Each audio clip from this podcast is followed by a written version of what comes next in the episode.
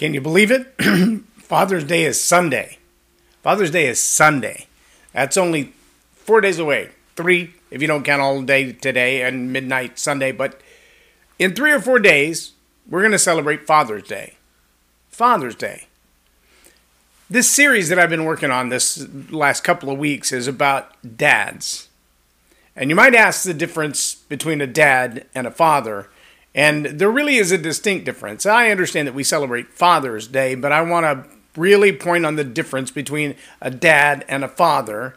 And it's not just nomenclature, but that's what I want to talk about today on leading leaders because a dad teaches morals, a father might disappear.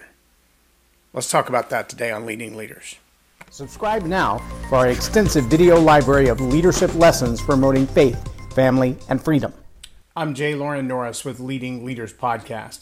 I know there are times that a, a child becomes the conceived portion of uh, the results of a relationship that was out of its time, perhaps uh, an accidental engagement on a one night stand, perhaps way too early in life when mom and dad are both teens. And the result of that might be uh, fostering, or it might be adoption, or it might be a young teenage mom raising her child on her own. And the person who sired that child, the father of that child, is never in the picture, or is in the picture and then disappears, or doesn't hang out.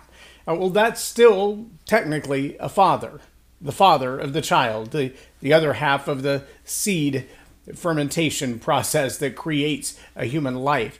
But a dad is a different thing. And sometimes a dad didn't have anything to do with the biological insemination but still being a dad has some expectations that come along with it. I, I am both a father and a dad. I am a dad to the children that I brought into this world and a dad to fistfuls that I didn't. I married a woman who was a single mom. But beyond that, we have imparted our values and our morals into the lives of probably a dozen young people from the time they were in elementary school age and and even some now that we meet as young adults and we still pour into them the best that we can.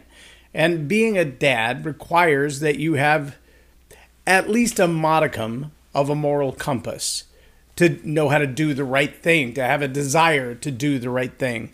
I shared a Facebook meme literally just before I went on uh, for this live show talking about a young man who's at a gas station. An older man pulls up to fill up his gas can, but the young man's filling his Mustang and blocking the pump. So the young man takes the nozzle out of his Mustang, fills the old man's gas can, and then puts it back in his Mustang and says, Don't give me any money. You can't pay me for this. okay, there's a, a certain level of respect and honor for the elderly that that might go into that. There's a, a certain giving nature that says I, I, I want to share what I'm already paying for with you. There's there's a certain kindness that says I don't want you to wait until I'm done before you have your turn. I'm I'm gonna help you skip the line, so to speak, even if I'm the only person in the line. And and all of those are good things, but you know what? Those things don't happen by accident. There, there's no way that just out of the blue, uh, contrary to everything else he's ever been taught, this young man decided for the moment to do something kind, extravagant, over the top, selflessly, abandoning his time, abandoning his moment to, to get his gasoline and, and give it to somebody else. That doesn't happen by accident. No, that, that takes intentionality, that takes effort. And someone had to have demonstrated that for him to see it. Maybe it was days ago, maybe it was hours ago, maybe it was years ago. But see, that's the role of dad. I, I see often, and, and I'm guilty from time to time as well, of sitting down for dinner with my wife or my family, and everybody's got their phones out, and we're having a conversation with somebody who's not at the table. But the ones that really catch my eye are when I walk by a table and I see both mom and dad at the table, and the kids are sitting there, maybe staring at an iPad, maybe playing with the game uh, table at the restaurant, the little iPad that they provide for you, sadly enough.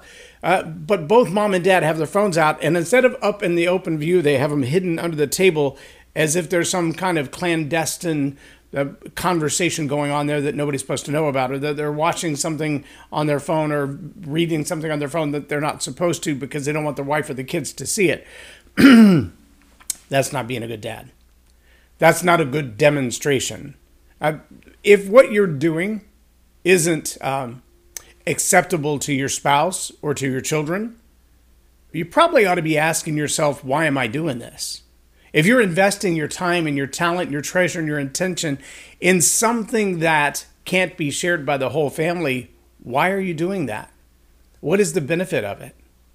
A good dad leads toward good morals, toward good core values, both by impartation. I want to tell you this is the right thing to do, but also by demonstration. I'm going to do the right thing in front of you.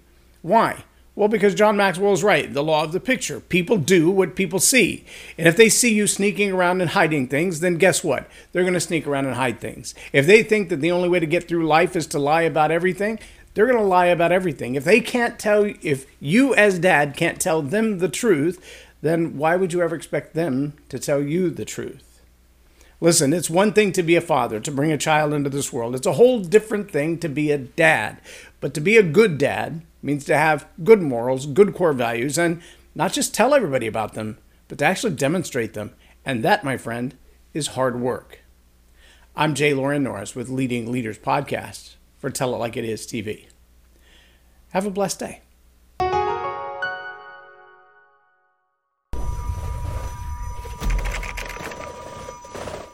Subscribe now for our extensive video library of leadership lessons promoting faith, family, and freedom.